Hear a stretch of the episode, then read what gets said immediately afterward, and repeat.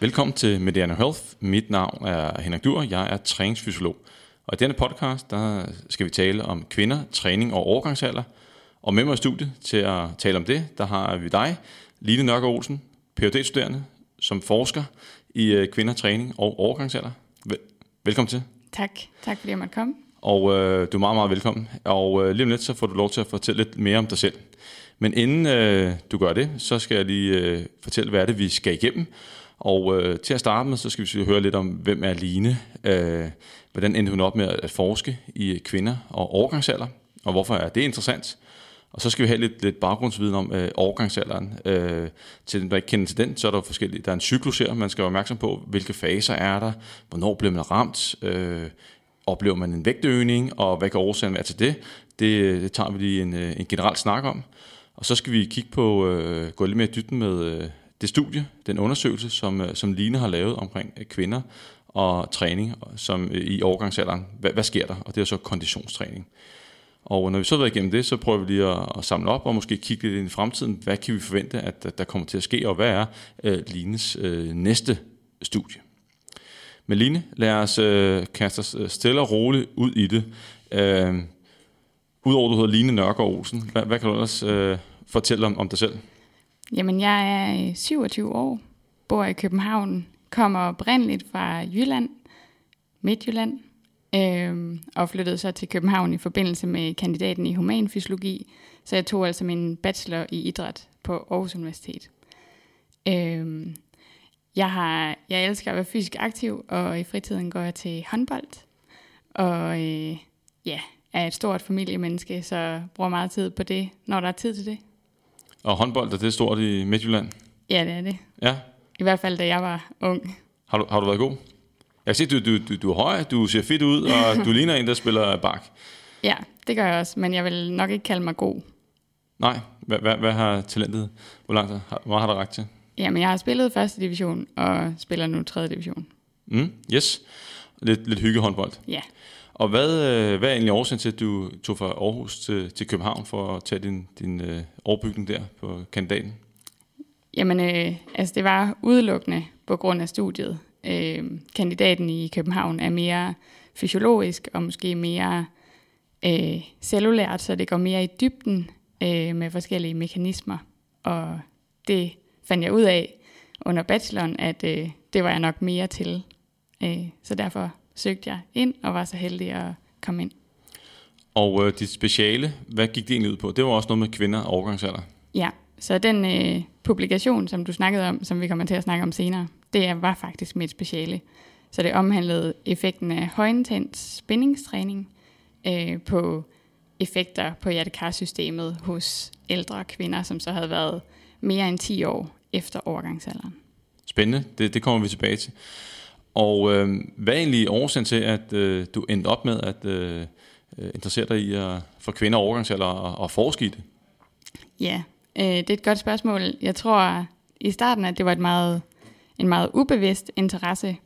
Øh, jeg tror, næsten alle kvinder har prøvet, at hormoner, kønshormoner påvirker en på en eller anden måde. Øh, enten via cyklus, eller ved p-piller, eller øh, efter overgangsalderen. Og jeg er nok en af dem, som bliver påvirket rigtig meget gennem livet, øh, siden jeg gik i puberteten, både øh, psykisk og fysisk. Så jeg tror sådan ubevidst, at jeg har haft en, øh, en stor interesse for ikke kun øh, kvindelige kønshormoner, men det er så det, jeg er endt op med, men generelt, hvordan kønshormoner påvirker os. Øh, og så øh, var jeg så heldig, at der var et opslag, hvor de søgte studerende på Aarhus Universitet under bacheloren, øh, Mette Hansen og Ph.D.-studerende Tine, øh, Dam lavede et studie omkring effekten af transdermal østrogen, altså østrogen, man får igennem huden, og effekten af styrketræning på øh, muskelmasse, muskelstyrke og fedtvæv hos øh, kvinder efter overgangsalderen. Og det var så det, der kickstartede min interesse. Og lad os lige øh, holde fast i det øh, kort, øh, det studie. Det lyder spændende, at man øh, doper kvinder, ligesom mænd tager testosteron, testosteron så kan kvinder jo tage østrogen. Mm. Øh, og hvad, hvad, var det plaster, de fik? Eller? Ja, det var plaster. det var plaster. Og ja. hvad viste de der østrogenplaster?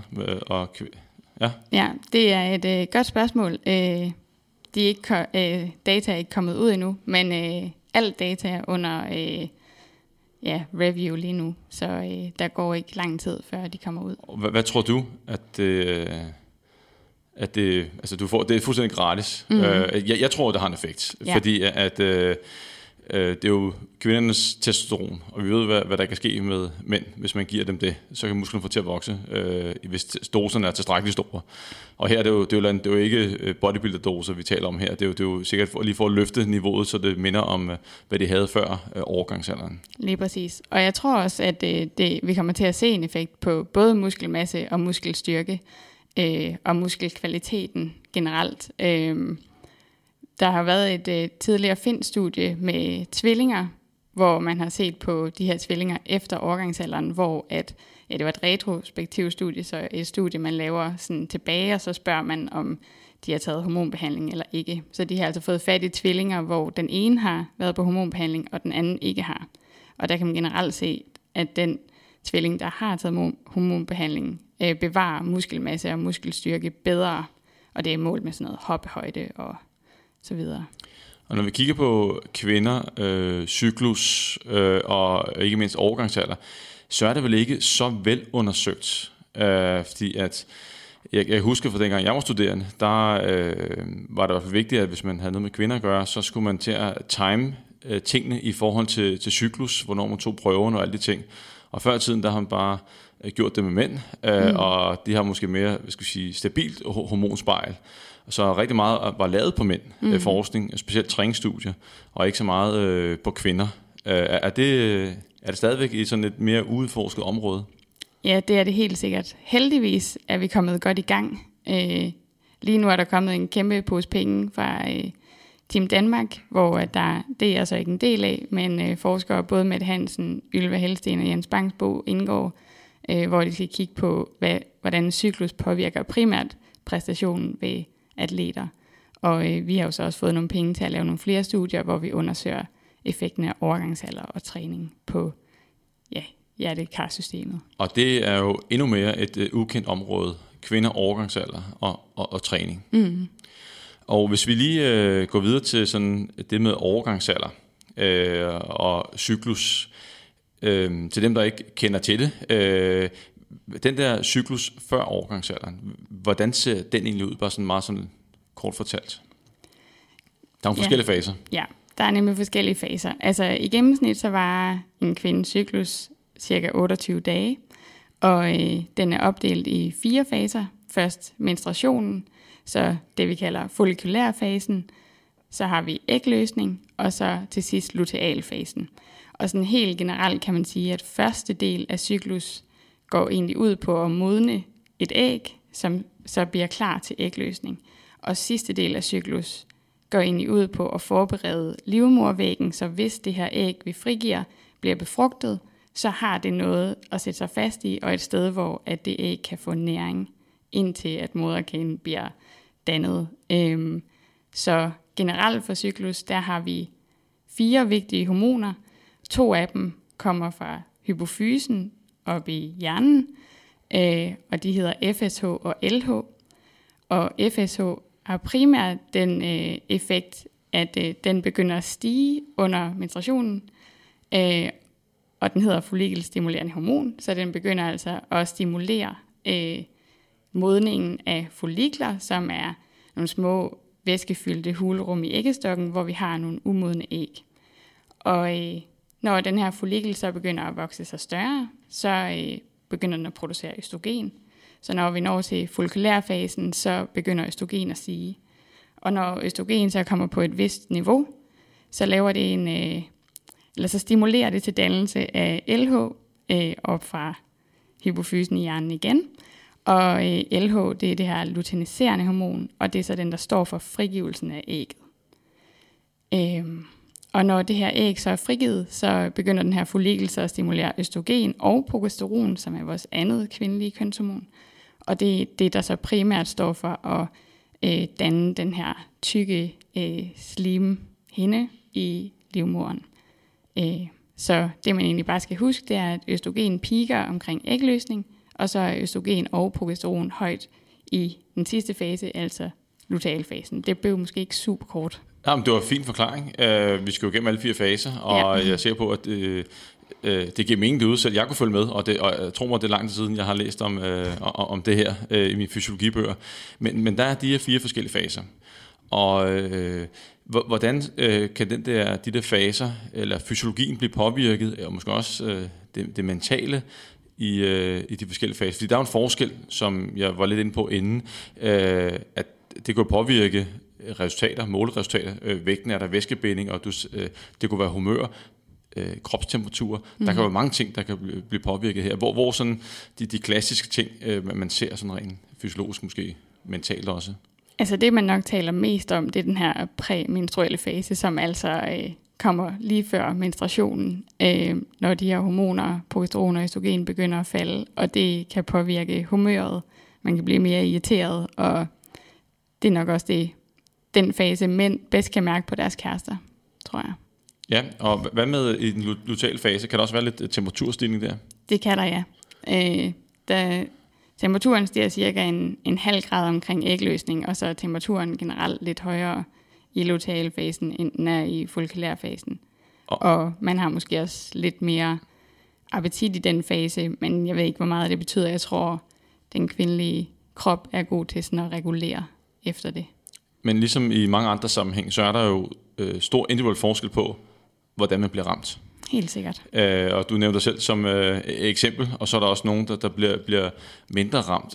Altså, det er vel noget, når man laver de her undersøgelser her, som er hammerende svært at, øh, at, at tænke ind, og nogle gange, når vi kigger på gennemsnitsværdier, så får vi ikke det, det, skal vi sige, det individuelle billede. Øh, er, det, er der stor forskel, øh, når, du, når man kigger på det i, i praksis, hvordan folk måske har det og responderer og, og de ting? Øh, nu har jeg jo ikke selv arbejdet med unge kvinder, øh, men der er stor individuel forskel, og øh, jeg ved ikke, hvad det skyldes, og hvor store forskellene er, og om forskellene skyldes hormonudsving, altså størrelsen af de udsving, eller om man bare responderer forskelligt. Det skal jeg ikke udtale mig om. Nej, og hvad sådan som øh, der er nogen, der oplever, at de kan binde mere væske i, i, i nogle af perioderne? Øh, nu arbejder jeg lidt med vægttab, og der er for noget, man skal være opmærksom på, når, når folk vejer sig måske en gang om ugen og indrapporterer vægten, at lidt afhængig af, hvor de er i cyklus, fordi at, øh, øh, og det er bare min erfaring, øh, at der er nogen, der siger, hold da op, nu, nu er det den tid på måneden, og øh, jeg binder en masse væske. Mm. Og så må man have is i maven, og så vente til ugen efter, og se om det er blevet bedre der. Ja, altså typisk vil det jo nok være sådan, at det er omkring øh, starten af menstruation, eller lige inden menstruation, at man har den binding af væske. Yes. Og øh, på et tidspunkt, så bliver man ramt af den overgangsalder. Mm. Hvor er vi hen aldersmæssigt, og, og hvad sker der? I gennemsnit så øh, går kvinder i overgangsalderen, når de er 51. Men de, det er meget normalt at gå naturligt i overgangsalderen mellem 45 og 55 år. Øh, og der igen er der kæmpe individuel forskel. Det, der sker fysiologisk, det er, at øh, vi løber tør for de her follikler, som jeg snakkede om, der har de her umodne æg i æggestokken. Og når vi løber tør for dem, så stopper de også med at danne østrogen og progesteron. Øhm, så derfor falder mængden af de hormoner. Og så når østrogen er lavt, så snakkede jeg også om den her FSH fra hypofysen.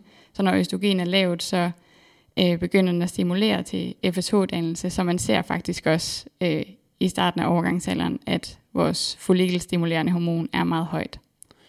Så man går fra at have øh, fire cykluser til hvad? En eller bare en sådan flad linje? eller hvordan, hvordan bliver det? Altså, man går ikke bare direkte, så der vil være en overgang, det vi kalder perimenopausen, undskyld, hvor man, øh, hvor cyklus begynder at være uregelmæssig. Øh, så der er sådan en periode, måske normalvis var den et år, hvor at du stadig vil have dine menstruationer, men de begynder at blive uregelmæssige, og der er måske en ret stor svingning i hormoner. Hvor at når du så har haft din sidste menstruation, og ikke har haft den i et år, så er du gået i overgangsalderen, eller det vi kender menopausen. Ja. Og hvordan øh, den der store hormonelle forandring af østrogen, øh, forsvinder den helt, eller bliver den rundt bare ned på et meget lavt niveau? Altså den forsvinder ikke helt. Øh, det er også, øh, vores binyre kan også danne øh, østrogen, og der dannes også en lille smule østrogen i fedtvævet. Øh, men altså langt størstedelen af vores østrogenproduktion sker i æggestokkene, så den falder meget. Og hvad sker der så for, for de her mennesker her? En ting er, at at øh, øh der kan være noget rent fysiologisk, men der sker måske også noget mentalt, at øh, man kan sove dårligt, og øh, man oplever måske hedeture, øh, og øh, man hører om folk, der tager på i, i perioden, øh, og fedtet sætter sig anderledes. Øh, det er hvad jeg hører om derude. Hvad, hvad, hvad, hvad, ved du om det? Ja, igen, jeg vil lige starte med at sige, at det ikke er mit ekspertiseområde, men hvad jeg kunne læse mig til, så en vægtøgning er primært, øh, det skyldes primært alder, og så måske også de her forandringer, som du snakker om efter overgangsalderen, hvor du får hedetur, du har dårlig søvn, det giver ikke nødvendigvis overskud, så måske sker der også noget med dit aktivitetsniveau. Hvis du har mindre overskud, så er du måske mindre aktiv, og du begynder måske at spise lidt mere sukker. Øh, blodsukkeret kan gå lidt op og ned, så det kan påvirke øh, din lyst til søde sager, og også generelt, hvis du er i søvnunderskud. Det kender vi alle sammen. Så måske skyldes den her vægtøgning mere alder, og så øh, aktivitetsniveau og den måde, du lever på. Øh, det her med ændret fedtlagring til gengæld, øh, der synes man se, at overgangsalder faktisk har en betydning, så du begynder at lære mere fedt centralt omkring dine indre organer, omkring tarmene, hjertet, øh, som er mere farligt, end hvis du lærer fedt på baller og lår, som man ja, generelt set normalvis ser hos øh, kvinder. Og, og det er ikke så farligt at have det nede omkring baller og lår? Nej, ikke øh, på samme måde som at have det visceralt. Der, øh, ja, de fedtvæv reagerer forskelligt. Og østrogen og muskelmassen, hvis det pludselig mangler øh, østrogen, ligesom man kan forestille sig mænd pludselig, der er også et langsomt fald af, af testosteron der. Mm. Øh, ved du noget om, om der sker sådan et relativt kraftigt fald i muskelmassen øh, omkring det? Det er også noget, der kan have betydning for måske øh, det daglige energistofskifte, hvis der ryger en relativt stor muskelmasse. Men, men ved du noget om, hvad, hvad der sker der? Altså, der, der sker en drastisk øh, acceleration af tabet af muskelmasse efter overgangsalderen. Øh, hvad det helt præcis skyldes, øh, det tror jeg ikke helt, man er klar over. Altså netop både det, du nævnte, eller det vi nævnte med, at man er mindre aktiv, kunne betyde noget. Men det virker også som om, at der er et højere protein turnover, altså at der sker en højere nedbrydning, men også en højere syntese, som måske er kroppens måde at reagere på, at der sker det her accelererede nedbrydning af vores muskelmasse. Øh, det tyder også på, at vi, øh, altså østrogen er også et dog sværere end testosteron, men et anabolt hormon, altså et vævsopbyggende hormon. Så når det falder, så, øh, så er der måske et mindre vævsopbyggende respons på træning og når vi spiser. Så hvis der er det over en længere periode, så vil man også tabe muskelmasse. Og det øh, er jo noget, som man ikke, altså vi kommer til at kigge ind i, i, i fremtiden. Fordi jeg sad og, og kiggede lidt inden vi skulle have den podcast her, hvad ligger der oversigtsartikler øh, på det område her, og øh, det, det er ikke mange, og det er også sådan lidt, øh, øh, øh, vi, har, vi har et bud på, øh, hvad vi tror, der, der sker. Der er ikke ja. sådan, at man siger, det er det her, der sker. Nej. Så det er måske også meget godt, øh, hvad skal vi sige, udtryk for, hvor, hvor meget man egentlig ved om, om hvad der sker i overgangsalderen og, og, og, og bagefter, i hvert fald øh, træningsmæssigt og, og sundhedsmæssigt. Men sundhedsmæssigt så kan jeg huske tilbage fra dengang jeg var øh, studerende, at øh, sådan noget som øh, kolesteroltal eksempelvis, der ser det anderledes ud før kontra efter overgangsalderen. Ja, det tyder på, at du helt sikkert får en mere uhensigtsmæssig kolesterolprofil, altså mere af det dårlige kolesterol, som vi kalder LDL, og mindre af det gode, som vi kalder HDL. Og før øh, overgangsalderen, der, øh, der har man altså, sammenlignet med mænd, der er kvinder sådan lidt, lidt, lidt beskyttet, øh, ser ud som i hvert fald med, med et meget højt HDL. Og jeg har i, i min tid, øh, øh, jeg har arbejdet, og lavet masser af sundhedstjek ud i virksomheder for en del år tilbage, og hver gang vi havde kvinderne, så kunne vi se, at det lå markant højere end, end mændene. Og det bekræftede jo meget godt, hvad, hvad vi så i litteraturen, og, og så når vi havde nogle af de lidt ældre, så var det bare en, en anden snak. Så var, det, så var det lavt igen. Så, var, så ligner man mere en mand, kan man sige. Ja.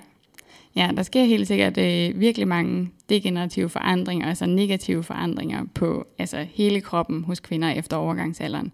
Og det kan være virkelig livskvalitetsforringende øh, og også øh, negativt for sundheden. Så det er helt sikkert noget, vi skal undersøge. Øh.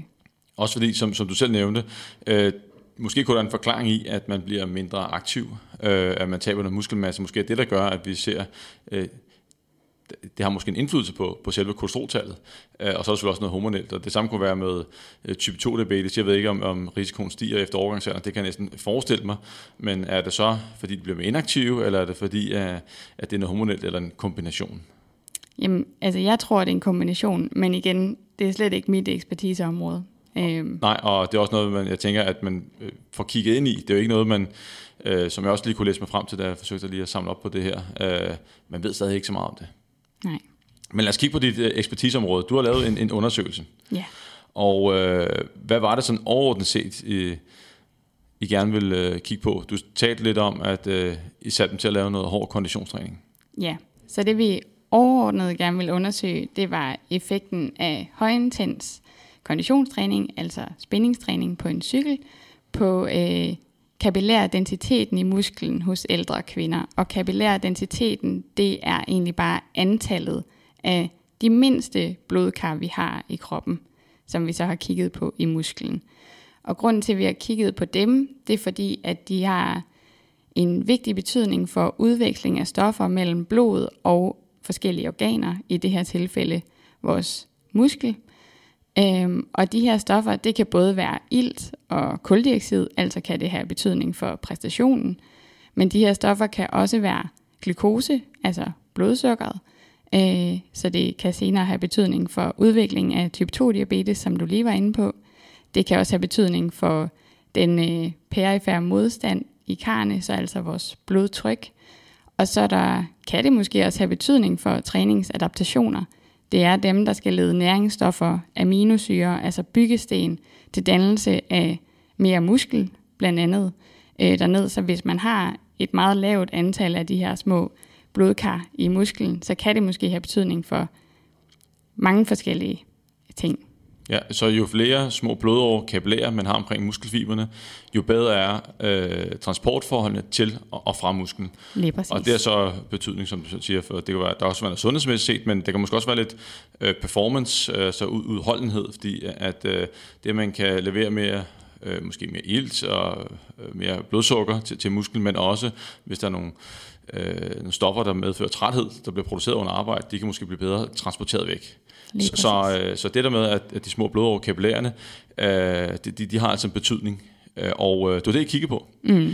Og øh, sådan helt øh, lavpraktisk, hvad, hvad, hvad, hvad skulle de i den undersøgelse der? Hvad satte I den til? Altså træningsmæssigt tænker yes, jeg på. Ja. Helt øh, lavpraktisk, så øh, kom de ind i en stor spændingssal, hvor at de så øh, havde hver deres pulsbrik, som de kunne putte på et pulsbælte. Og øh, på den måde kunne vi så se, øh, hvilken procent af deres maksimale puls, som de ydede. Øh, det gik ind på en computer, hvor vi selvfølgelig havde tastet deres maksimale puls ind, som vi havde fra en indledende makstest på cykel. Øhm, og så øh, kom det op på en stor skærm. Så alle dem, der cyklede med, inklusiv os forsøgsledere, vi havde vores procent af vores makspuls op på skærmen.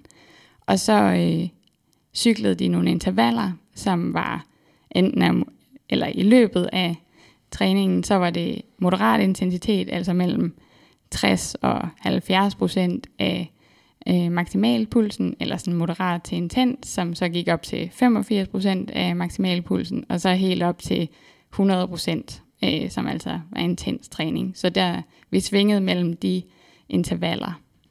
Så det var... Øh var en spændingsteam. Var det sådan, at alle var samlet på én gang? Kunne I virkelig samle alle forsøgspersonerne der? Eller var der, I havde flere timer, hvor I...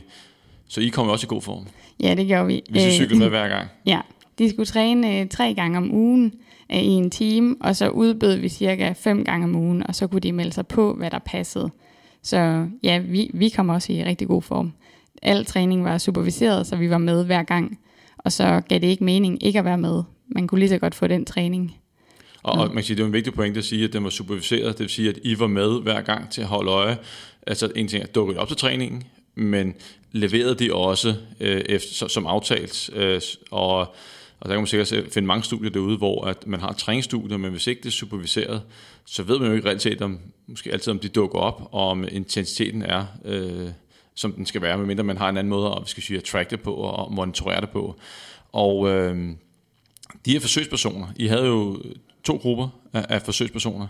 I havde dem, som var 10 år efter overgangsalderen, og så havde I, I de yngre, og, og øh, der var jo stor forskel øh, på dem vel? Ja, altså jeg skal lige sige, at til selve træningsstudiet, altså så var det kun de ældre kvinder, vi havde med. Så til øh, cellestudiet, altså hvor vi har taget muskelceller ud af musklen, det var der, hvor der både var ældre kvinder og de her yngre kvinder. Og ja, der er jo et kæmpe aldersspænd. De er 40 år ældre, de ældre kvinder. Så på det studie, hvor vi kigger på øh, cellevæksten, som er vigtig for dannelsen af de her små blodkar i musklen, der kan vi ikke rigtig sige noget om, om de ændre, eller de for, forskelle, vi ser, om de skyldes tabet østrogen, om de skyldes alder, eller om det skyldes øh, fysisk til, øh, træningstilstand, fordi at de her unge kvinder også havde et højere maksimal ildoptagelse end de ældre kvinder. Og øh, når du så siger sådan cellestudie, så det, det I ville kigge på, det var, at, at øh, sådan markører for de der kapillærer, om øh, der er markører for, for dannelse af kapillærerne, og hvis de ikke er der, så, så er der måske et udtryk for, at det kan være det, det der er årsagen til, at der ikke kommer de der øh, kapillærer ja. øh, hos de ældre. Og øh, nu siger du VO2 og, og så videre. Jeg sidder lige og kigger her på øh, forskellen her, øh, på det her øh, VO2 peak, og der er jo en, øh, en, en, en stor forskel øh, på, øh, på kvinderne her. Og VO2max-mæssigt, der er de, de yngre kvinder. Hvor, hvor gamle var de cirka? De var øh, 3-24 år, ja. ja. ja. 24 år står der, ja. Og de, de har en, øh, et VO2 peak, altså, som er et udtryk for den, den maksimale kondition, de kunne opnå på, på cyklen. Og øh, det var cirka 2,8 liter, som er egentlig ganske uhederligt for, det var ikke helt utrænede kvinder. Nej. Øh, og så har vi nogle ældre kvinder, hvor det næsten er, er halvdelen. Der må jo være en forskel, hvor mange watt de kan træde. Det er der helt sikkert, ja. Og hvad, hvad med selve udholdenheden inden til sådan en spænding team? Øh, fordi at vi starter på samme hvad skal vi sige, relativ intensitet. Lad os, altså kvinder, øh, hvis de er ældre utrænet, så kan de, har de jo svært ved at holde øh, timen igennem, eller hvordan oplevede det? Øhm, det var virkelig hårdt for de her ældre kvinder at holde, men de, de kunne sagtens, og jeg oplevede egentlig, at det var øh, lige hårdt i starten som i slutningen for dem.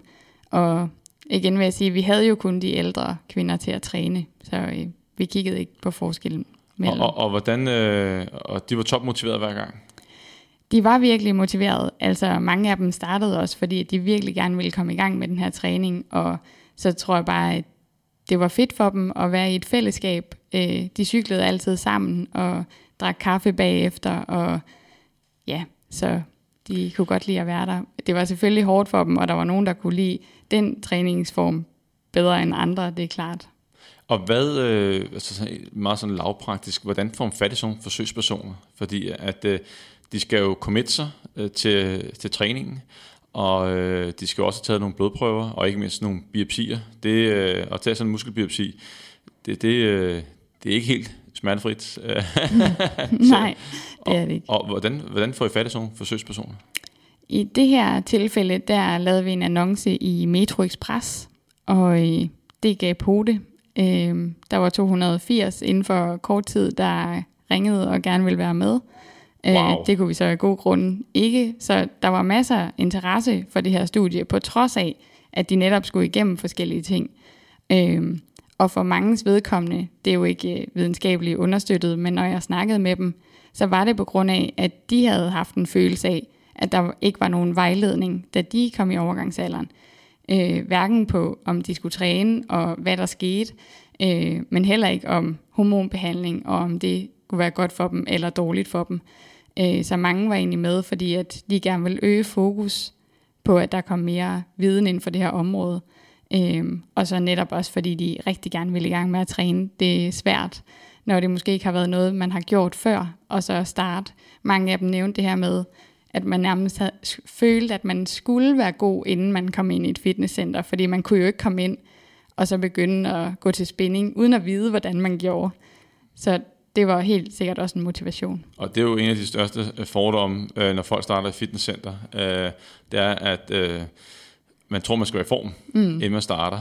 Og jeg læste en større amerikansk undersøgelse fra en større fitnesskæde, hvor de interviewede de folk, at der startede, det var specielt kvinder, overvægtige, og de, de hjemmetrænede, inden de startede i fitness. Ja. Det, det var helt... Men, men men selvfølgelig skal man bare dukke op i fitnesscenter som utrænet. Der, der, skal, man, der, der skal folk jo nok øh, tage sig en. Der, der kan være persontræner, man kan hyre, og det er jo der, alle starter. Men jeg vil gerne lige tilbage til det med forsøgspersoner, fordi 280 henvendelser. Øh, jeg, jeg har nogle gange hjulpet, øh, fordi jeg har en okay øh, profil og platform på sociale medier med at skaffe forsøgspersoner til forskellige træningsstudier, fordi det, det kniber. Men 280, er det ikke ret øh, ikke normalt at få så mange henvendelser? Jo, altså det kom også øh, fuldstændig bag på os. Øhm, vi ved ikke, hvad der gjorde, at der var den store henvendelse, men der var så også mange, som ikke lige var inden for præcis de kriterier, som vi søgte efter. Det er sådan, når man laver et træningsstudie, så skal man gerne have en forholdsvis homogen gruppe, øh, så det er, at de her individuelle forskelle, som du også har været inde på, at de ikke er alt for store, så man faktisk kan se forskelle på den intervention, man laver. Og det som, øh, altså 280 personer, du sagde selv, at de, de havde selvfølgelig en motivation i at, at, at vide mere, og de har måske også øh, en, måske også en irritation over, hvad er det egentlig, der er sket, øh, kroppens forfald og så videre, som de måske gerne forsøger at skrue tiden lidt tilbage og, og, og se anderledes ud. Men også det, at man, det var jo, det var otte uger mm. superviseret træning ja. af fagprofessionelle og det var tre gange om ugen. Det har også en værdi for folk, og det, tænker, det, det er måske mit springbræt til at komme i, i, i bedre form. Så, øh, så øh, det, var, det var fantastisk øh, at få så mange. Men hvad så med øh, aflønning, honorar? Hvad, hvad får de for at deltage? Fordi at, jeg, jeg kan huske, at da jeg lavede mit speciale, der øh, fik de her forsøgspersoner, de, de kom ind, øh, og så øh, der var en tilvænding til noget udstyr, noget, en træningsform inden, og så fik de taget øh, otte biopsier i løbet af sådan en dag, fire for hvert ben, og der var lagt kateter i lysken, og vi skulle kigge på, hvordan det så ud med, lad os bare kalde det fedtforbrænding efter arbejde. Og det var altså en hård omgang, ja. øh, og det fik de sølle 1.500 kroner for, og vi undre os over, hvorfor de stiller op til det for bare 1.500 kroner. Ja. Men hvad, hvad fik de for det hos jer? De fik øh, 5.000 kroner. Øh, de fik også taget øh, 12 biopsier i alt, og var igennem lidt forskelligt, og selvfølgelig 8 ugers træning. Øh, og det er også noget af det maksimale, man ser øh, givet i Danmark. Det er sådan i Danmark, at man ikke må hvad kan man sige, lokke forsøgspersoner til at komme. Det skal ikke være sådan, at hvis man er i en dårlig økonomisk situation, at man så skal tænke, Nå, så skal jeg have taget øh, muskelbiopsier og måske have øh, infunderet nogle forskellige stoffer i blodet, øh, eller tage nogle forskellige piller. Det skal ikke være sådan, at folk føler sig tvunget til det, fordi at de er i en dårlig situation. Det giver, øh. det giver god mening. Ja. Og øh, hvad fandt I så ud af i, i det studie der? Øh, hvad kom I frem til sådan overordnet set? Der var selvfølgelig sådan en celleting, øh, og så var der øh, det på de ældre træningsstudiet. Hvad, hvad, hvad, hvad så I hos, øh, først og fremmest hos, hos de ældre? Altså det, der var... Eller hvad så I ikke? Ja, præcis. Det er nok mere det. Altså, øh, vi ville jo gerne se, om der var en effekt af træning på det her, den her kapillære densitet, altså antallet af blodkar i musklen efter de her 8 ugers træning hos ældre kvinder, fordi det før er set både hos ældre mænd, men altså også øh, kvinder før overgangsalderen.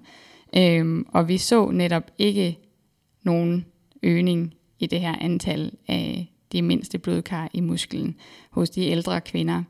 Øhm, så det er jo et lidt øh, træls resultat for de her kvinder. Øhm, og det kan måske skyldes, at øhm, netop at der, det tager længere tid for ældre kvinder at opnå de her træningsadaptationer i muskulaturen. Så det kan være, at det har været for kort tid til at se det. Øh, det har været nok tid til at se det hos de andre målgrupper, altså ældre mænd og yngre kvinder. Men det kan være, at der netop er noget hos ældre kvinder og med tiden efter overgangsalderen, som gør, at øh, det bare tager længere tid at få samme effekter. Og hvad med de der markører, I, I kiggede på? Hvad, hvad, hvad fortalte de sådan overordnet set? Var det noget, der understøttede det, I så? Eller hvad, hvad sagde de?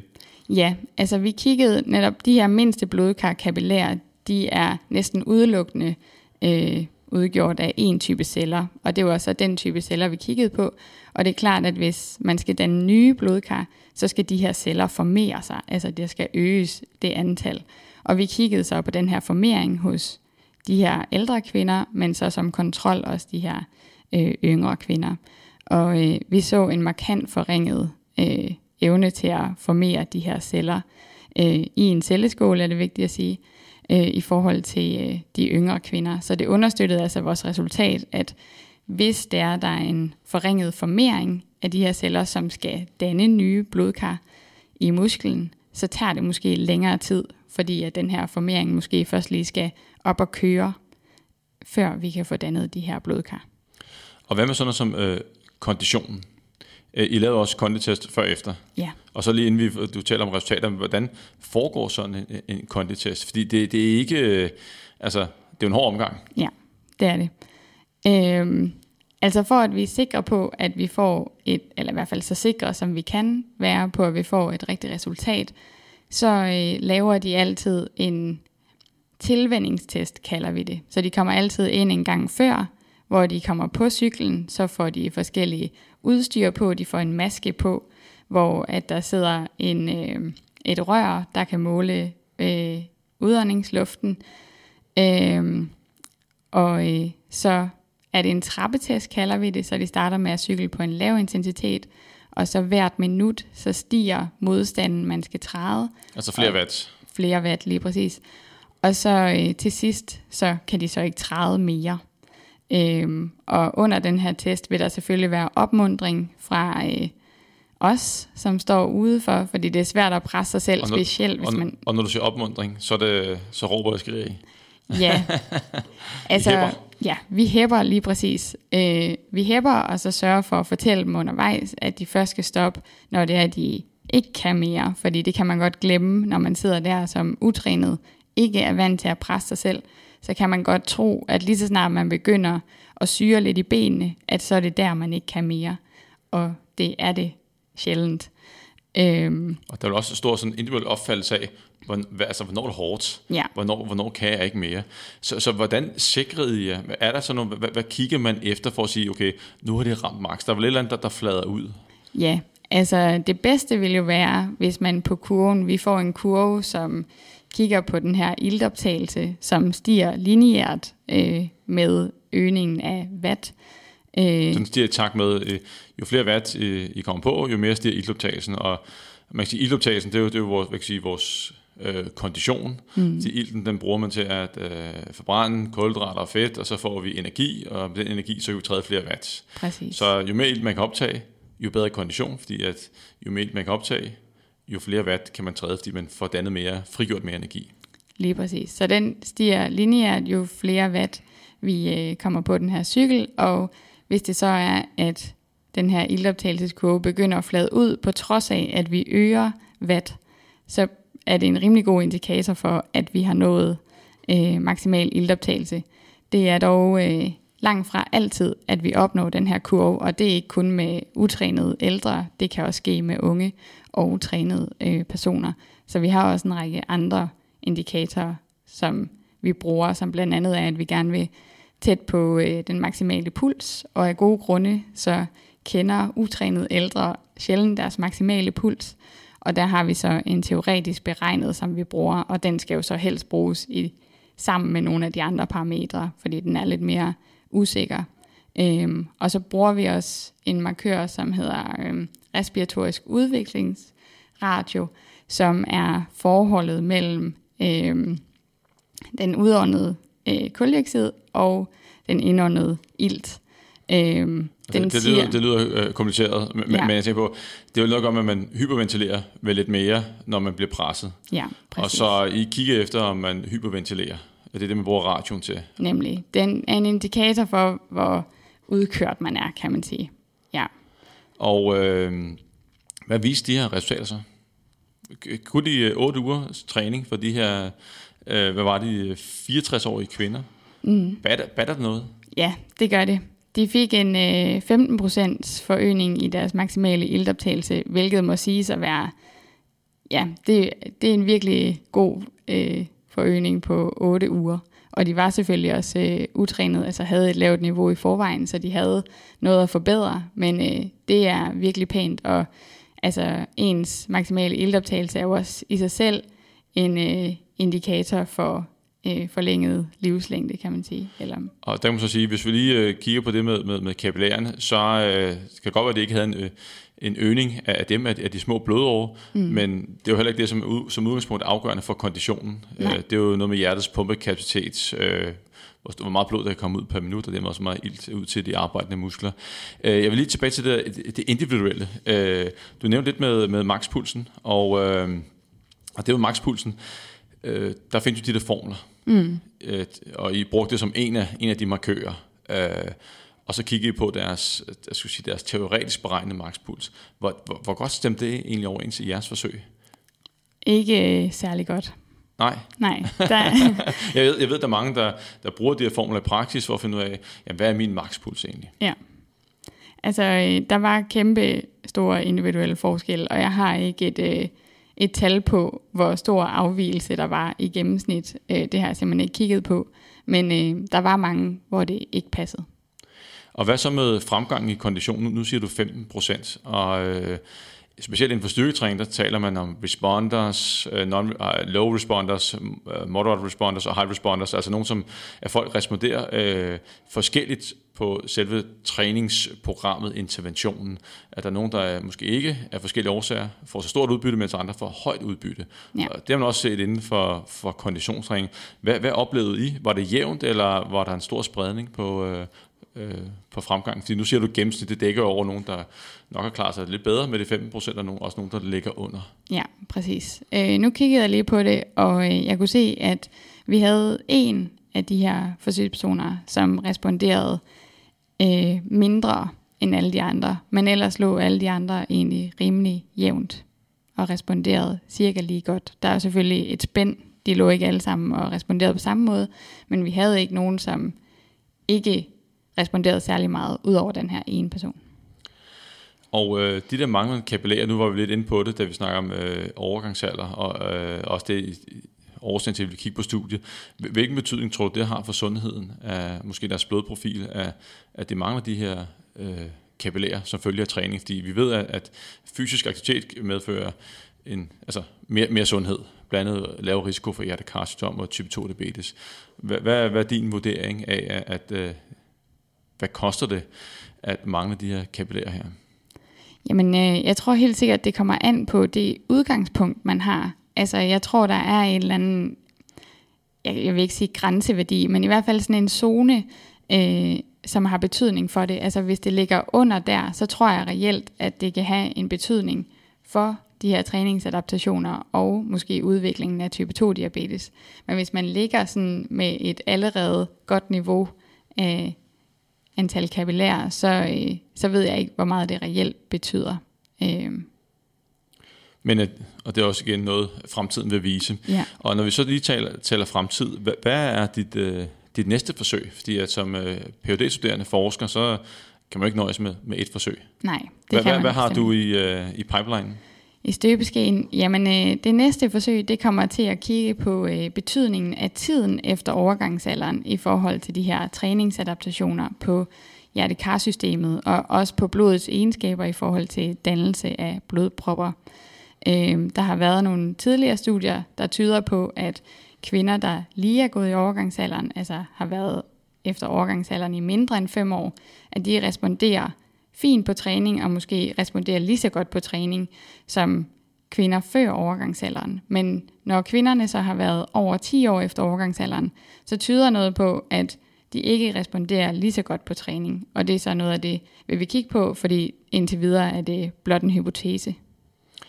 Og hvad, hvad, hvad tror du, øh, hvad er din hypotese? Hvad, altså, hvad, hvad, hvad tror du, der kommer ud på den anden side af det?